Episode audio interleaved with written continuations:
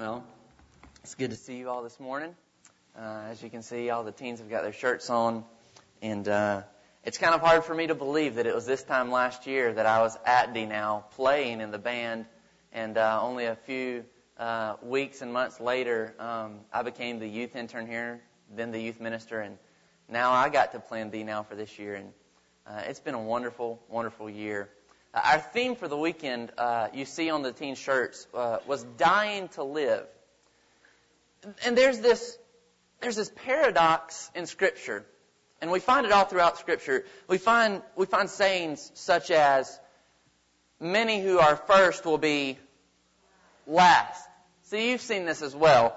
Um, Christ said, whoever is greatest among you will be the servant, will be the slave of the other. And, and my youth pastor came up and he spoke to us about being in what he calls the God zone. Being in this state of mind where everything that the world sees is exactly opposite. And we talked about how being in the God zone this week was, was, was to think differently than the world. And to think differently than, than the world. And, and the main verse was uh, from Matthew 16. Uh, those who are first shall be last, and those who are last shall be first. And he talks about in Matthew 16, uh, whoever would save his life will what? Lose it. Whoever loses his life for my sake, for Christ's sake, will what? Find it. And today, I want to point out to you from Scripture. We're going to be in the book of Galatians today. You can go ahead and turn there. Today, I want to talk to you about what I believe is the most puzzling thing to the world the thing that is the most glorious for the Christians, for those who have put their faith in Christ, but something that is completely puzzling and completely backwards from what this world is used to. And it's the idea that God would become flesh and hang on a cross. And that's what we're going to talk about. All the songs that we have sang today have been about the cross. That has been the central theme of our weekend. The cross, the cross. And so we're going to begin today, Galatians chapter 6. We're going to begin in verse 11. Paul has gotten the end to the end of this great book on grace. That is what the book of Galatians is all about. And at the very end of this book, in verse 11, he's gotten to the end, and, and Paul usually used a scribe to write all his letters. And then we find out, we're going to read in verse 11, that Paul here at the end of the Galatians has taken the pen from his scribe when he wrote it, the letter to the Galatians. He has taken the pen from him. And we look in verse 11 and Paul says, See with what large letters I am writing you with my own hand. It is those who would want to make a good showing in the flesh who would force you to be circumcised. And only in order that they may not be persecuted for the cross of Christ.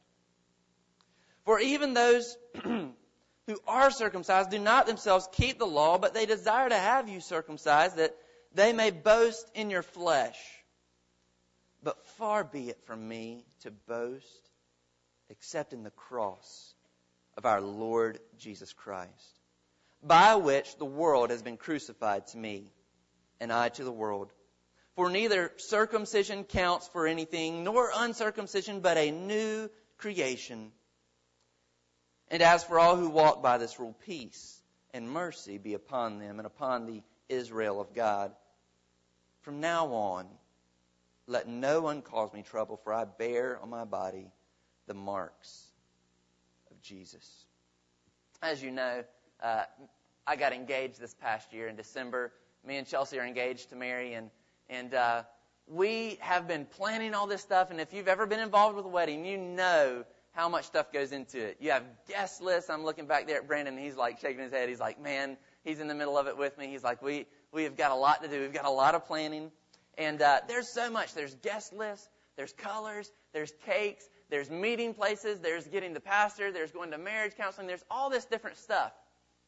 And one aspect of the planning is at the reception. You have the the dinner table. And you ladies will know about this. You guys will, will, will have a lesson today. Uh, but you ladies already know about this. The dinner table. And there's a lot that goes on the dinner table, isn't there? You've got to choose your flatware. You've got to choose china. You've got to choose linens. You've got to choose napkins. You've got to choose chair coverings. You've got to choose bows and pretty little flowers to go on the chairs. There's just a lot that goes at the dinner table. But ladies, what do you put right in the middle of the dinner table? What goes in the middle? The centerpiece. The centerpiece. And, and the centerpiece is the focal point of the entire table. I mean, it is right there in the middle, and it is the focal point. And the design, the color, the shape of your centerpiece determines, doesn't it, what everything else on the table kind of looks like. For instance, you wouldn't have a beautiful floral centerpiece and a New York Yankees tablecloth, would you? I don't know who would want that. Um,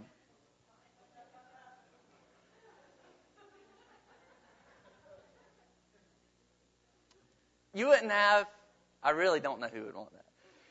You wouldn't have a beautiful crystal uh, centerpiece and then put plastic forks on the table, would you? No, the centerpiece determines how everything else on the table looks.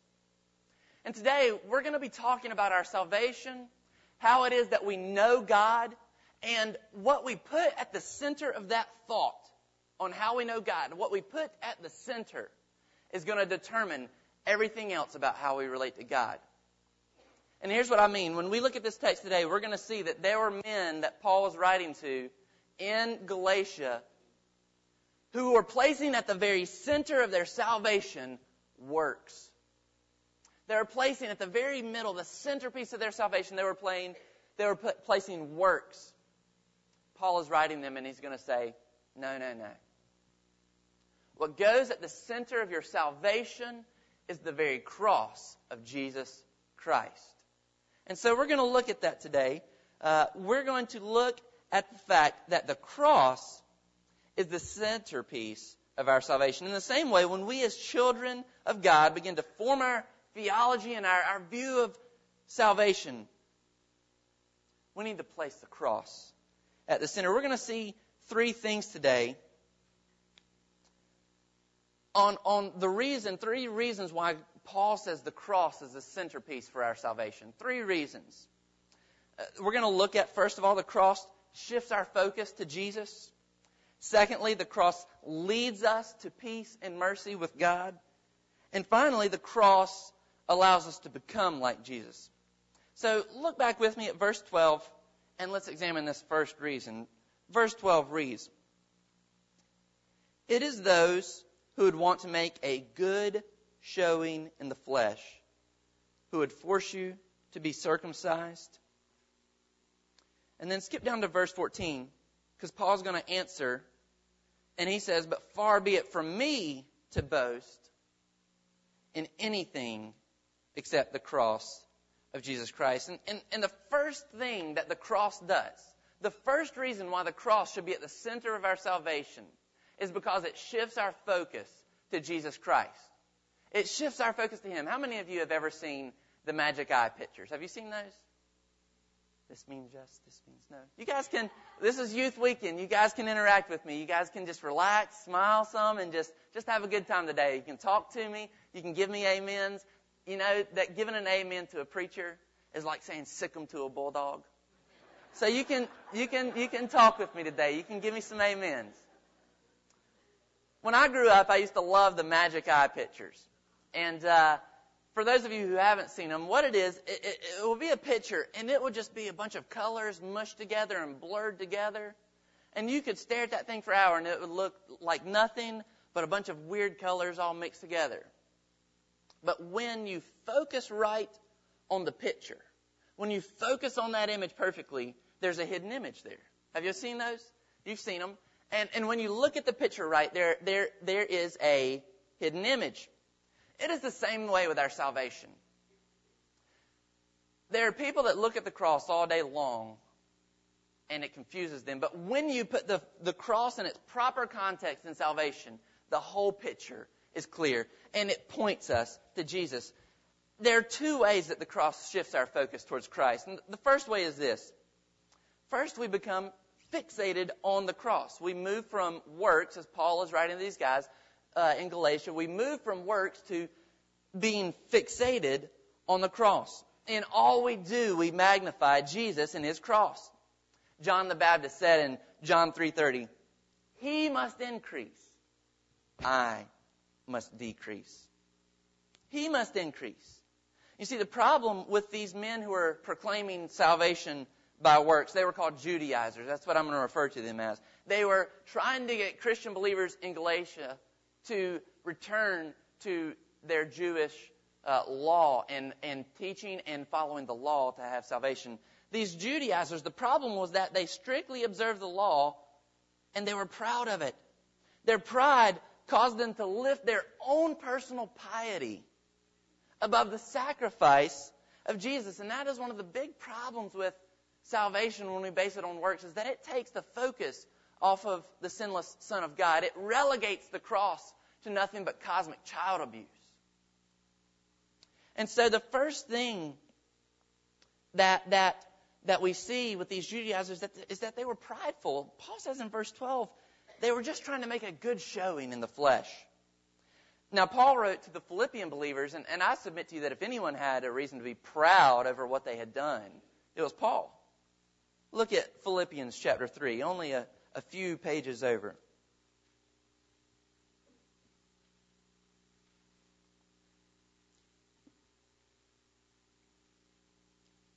I'll start in verse 3.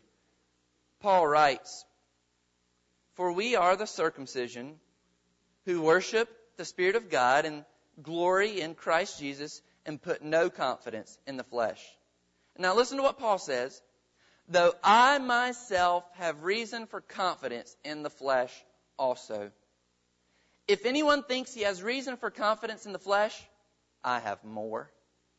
Circumcised on the eighth day, of the people of Israel, of the tribe of Benjamin, a Hebrew of Hebrews, as to the law, a Pharisee, as to zeal, a persecutor of the church, as to righteousness, under the law, Paul said, blameless.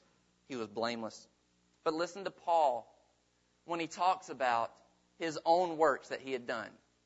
Listen to Paul as he is now going to turn his attention from his own works, from his own religiosity to the cross. Look at verse 7. But whatever gain I had, I counted loss for the sake of Christ. Indeed, I count everything a loss because of the surpassing worth of knowledge Christ, of Christ Jesus, my Lord. For his sake I have suffered the loss of all things and count them as rubbish in order that I may gain Christ and be found in him, not having a righteousness of my own that comes from the law, but that which comes through faith in Christ. The righteousness from God that depends on faith. That I may know him in the power of his resurrection and may share in his sufferings, becoming like him in his death, that by any means possible I may attain the resurrection from the dead. You see, Paul could have been proud about himself. I mean, Paul was a, a Jew of the Jews. He kept the law. He had memorized huge portions of Scripture, and yet Paul recognizes in the book of Philippians that all of that that was gained to him was lost for the sake of Christ Jesus. And he begins to be fixated on the cross of Christ. You see, Paul had an encounter with the living God and realized that all the obedience in the world would send a person to hell if they didn't know and trust in the death of Jesus Christ on the cross. So Paul doesn't stop being obedient, but begins to stop relying on his personal begins to rely on his personal relationship with Jesus to get him into heaven. Instead of being proud of his obedience, he begins to boast in the fact that Jesus Christ was obedient. Begins to boast in the fact that Jesus Christ, although he was God, did not consider equality with God necessary or something to be grasped, but humbled himself and became a servant. He glories in the cross. The second way that our focus shifts is when we realize that not only are we fixated on the cross of Christ, but we are fixed to the cross of Christ. Look at verse 14 again. Paul says, But far be it from me to boast except in the cross of our Lord Jesus Christ, by which the world has been crucified to me and I to the world. I read a quote this week as I was studying this passage, and, and I love this. The church father, Marius Victorinus, don't name your kid that. This church father named Marius, he wrote this of Christ. In the cross, he identified with every person in the world. In doing so, he made everything that he suffered universal. That is, he caused all flesh to be crucified in his death. Therefore, I too am fixed to the cross. You see, there is this, there is this idea in Scripture that you are fixed with Christ to the cross. That when Christ died, He paid for your sins so literally that it was almost as if you were fixed to the cross. Paul writes to the Romans that God made Him, Jesus, who knew no sin, to be sin for us. When Christ satisfied the wrath of God against my sin on the cross, it was so real. The sacrifice of Christ was so real that, that had I been there, I literally could have walked up to Jesus and asked, What's your name? And because his sacrifice for my sin was so real, he could have almost looked back at me and said, Jonathan Holmesley. You see, it was my sin, it was your sin that was paid for on the cross. Don't lose sight of that. Don't lose sight of the fact that you were fixed to the cross 2,000 years ago. I know Bailey Smith uh, was in the Holy Land a few years back, his first trip to the Holy Land, and uh, he was on a tour guide and he was taken to Calvary to see the site of the cross, where the cross was. And when he got there, he broke down and he began to weep. And the tour guide asked him, he said, Oh, this is, this must be your first time to Calvary. He said, No, I was here 2,000 years ago. And there is this idea that we have been fixed to the cross of Jesus Christ. Isaiah 53 talks about how he has borne our griefs, how the chastisement that brought our peace was upon him.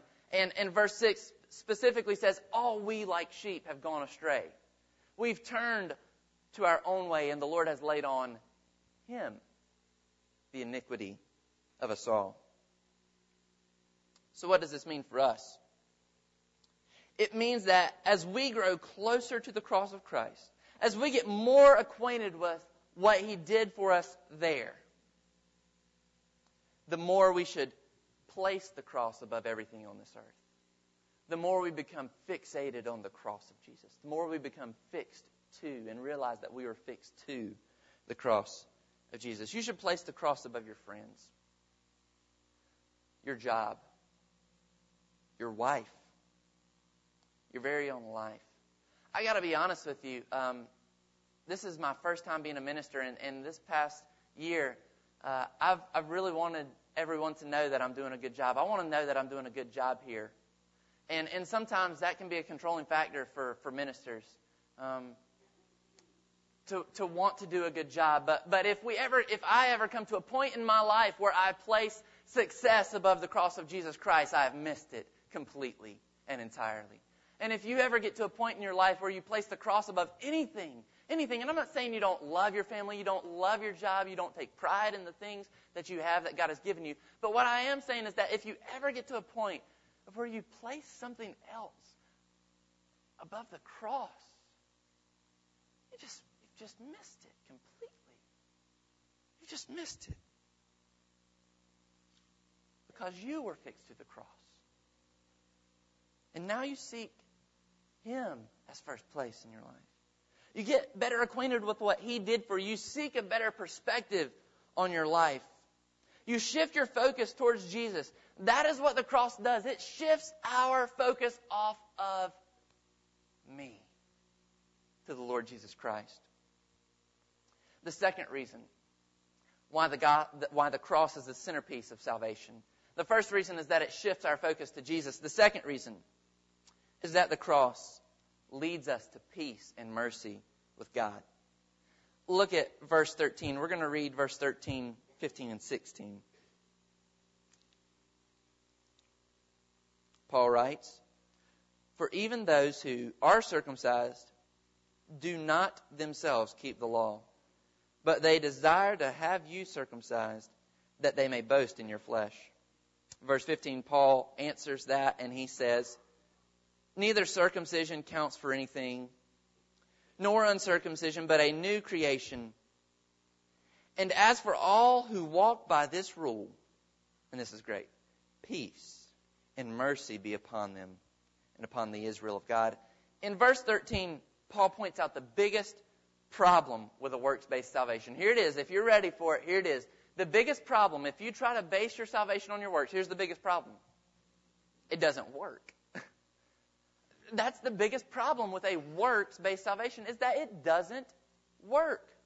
You've heard Jared share this illustration before that if we were all lined up on, on the beach and we were going to try to jump across the Atlantic Ocean, if we were all standing there and you were standing beside me and, and we were standing there and we could feel the sand on our feet we were going to try to jump over to London. Some of us might make it a couple feet. Some of us make it a couple more feet. Some of us might make it, you know what? Let's say if you could jump 20 feet. Could any of you cross the Atlantic Ocean by jumping? You can talk to me. You couldn't do it, could you? It's, it's impossible to do it. And it is the same way when we try to get to God. It would be like us standing on uh, the, the beach down at Myrtle Beach. It would be like us standing there on the beach, or the coast, as Baptists say.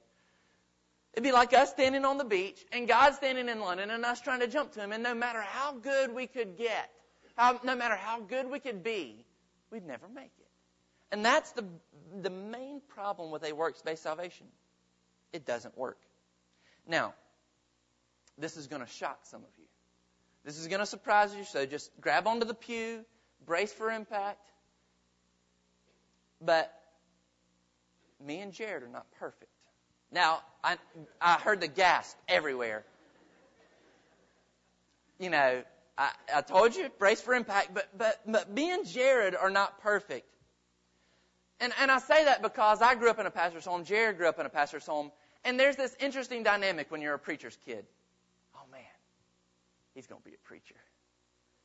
And me and Jared have talked about this time and again. I have people at my home church every time I go home who, who talk about, you know, my dad's been running the race as the preacher, and, and now they're going to hand the, he's going to hand the baton off to me. And, and there's this stigma when you're a Christian or when you are a pastor's son or when you're, you know, a, a good moral person who goes to church, who does the right thing. There's this stigma that, oh, they're, they're different people treat some pastors as if they're superstars, and I've met a lot of pastors, and I've I've not met one that I would consider a superstar. Um, I've stood and talked with people who didn't know I was a believer at first. I was just getting to know them, and the moment they find out I'm a believer, it's like they brand you. Oh, he's a holy person. You know, he he does all that good stuff. Instantly, their language cleans up. You know, instantly things clean up in their life when they find out you're you're a Christian. You know, instantly, you know, you you know it. You're at the water. They're standing around the water cooler at work, and you walk up, and the conversation just kind of dies off. And there's this there's this stigma that oh they are they're good people. They're good people. Let me tell you something, church. I love you all, but we are not good people. We're not. Now we do great things. We are capable of doing good things, but we are not good people the moment that we as a body of believers realizes that humanity as a whole has issues, the sooner we will throw ourselves on the mercy of God. The sooner that we realize that we have issues. They might not all be the same issues, but we have issues. Knightdale has issues. Here in Knightdale, we have everything from white liars to bank robbers. You guys remember the Wachovia got, got robbed here a while back. We've got everything from, from people who are dealing with all kinds of issues, whether it's homosexuality, whether it's rape. We've got issues, and we've got to come to realize that this community is broken, it is dying, and it is in desperate need of the love of Jesus Christ. We are not good people. We are sinners saved by the very grace and mercy of Jesus Christ in being obedient to death on the cross. And we need to come to the point at which we realize that even though Christ died for us, we don't always live for Him. We are not perfect. And, and let me say this with all love. Green Pines Baptist Church, we are not God's gift to Knightdale. Jesus is. Jesus is. We are not God's gift to Knightdale, but we are the means by which Knightdale will receive the gift of Jesus Christ. And there is no greater gift that this community, this community could receive than the love of Jesus Christ. And we are the means. We've been blessed to be the means by which they receive that. We must believe in and preach the cross to Knightdale. That is what leads people to peace with God. Paul says there in verse 16 that all who walk by this rule, peace and mercy be upon them and upon the Israel of God. That is what brings us to God is the cross. You've seen the picture on the track where, where you've got God on one side and, and people on the other, and the cross fits right in between it. And that is the idea that I want to convey to you today. That if there is something that is going to bridge the gap between Green Pines Baptist Church and this community, it's got to be the cross. It's got to be the cross. If there is going to be a bridge that we walk across to get to this community, it has to be the cross of Jesus Christ. Because that is where we find mercy. The people of Knightdale, the people in this community cannot find God's mercy by being good. Paul's proven that to us. They cannot find God's mercy. The people of Knightdale will ultimately, if they do not have the cross of Jesus Christ, die and spend eternity separated from God. And our bridge to them, the way we teach them, the way we minister to them, the thing that we place at the center of our salvation, the center of our church, the center of this pulpit, is the cross of Jesus Christ. Because it leads to God's peace and it leads to God's mercy. The third reason why the cross is the centerpiece of salvation. First, we saw that it shifts our focus to Jesus. Secondly, that it leads to God's peace and God's mercy. And finally, the cross allows us to become like Jesus. Look back at verse 13 one more time.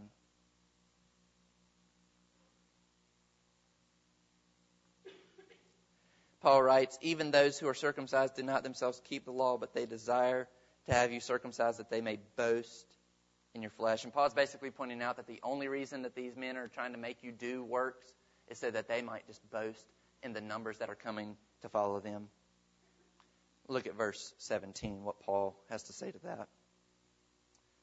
From now on, let no one cause me trouble, for I bear on my body the marks Jesus. When we look at verse 13, we, we realize that these Judaizers don't really care about the people that follow them. They're just concerned that, and they're just happy that more people are following them. They don't really care about these people. They just want to boast in their flesh. Paul writes that all they care about is boasting in the fact that one more person has joined their ranks. They are selfish and unconcerned with the deep issues and struggles that their followers deal with. And Paul says, I want to lift up Jesus. That's what I'm concerned with. You see, the Judaizers were, were, were making large this physical mark on their body of circumcision. And Paul says, Oh, you're, you're proud of this physical mark on your body. Well, I've got some physical marks for you too. The marks of Jesus on my body. Let me, let me just describe to you what he's getting at here. Guys, have you ever been sitting around the campfire? And we did this um, over the weekend. We did some manly games. We did some, some fun stuff.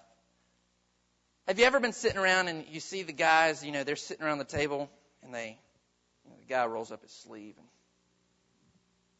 shows you a big gash on his arm and he says, yeah, man, that was that was climbing a tree one time. I fell out and I caught a limb on the way down and it just ripped my arm wide open. And he's proud of his scar, man. You know. Have you seen that? You can talk to me. I got to bring you back.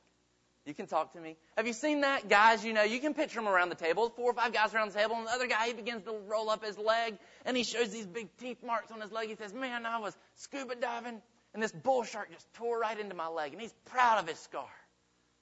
He's proud of it. Man, that was a manly scar. We know if the Apostle Paul was sitting at the table, he'd begin to lift up his shirt. You'd see bones that were broken, that never quite healed back properly. You'd see broken bones. Paul would say that was from when I preached Jesus in a city and they stoned me for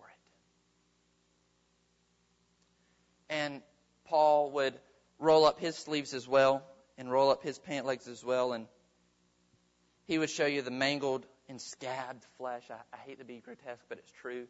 The mangled flesh on his wrists and ankles, and he would say, That's that is from the time that I was chained to a Roman guard and I was writing letters of grace and letters of the cross to different churches all over the Roman Empire. Those are from the shackles. Paul would turn around and he would show you his back, and you would see the scars from where the whip had lashed his back. And he would say, That was from a Philippian jailer that we read about in Acts chapter 16. That was from a Philippian jailer. And uh, he just beat me relentlessly for preaching the gospel of Jesus Christ. And you'd look at him and you'd say, Paul, what in the world? Why would why would anyone do that? Why are your bones broken and not healed properly? Why do you have these stripes on your back? And why is it that you are chained up? What would cause such torment? And he would say to you, those, my friend, are the wounds of love. Those are the true marks of Jesus Christ. I preached his gospel. And in this life, that's what I got in return. I chose to know him, not only in his life, but also in his suffering. Let's pray.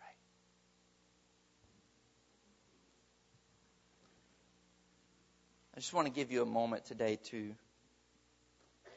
reflect on the marks of Jesus.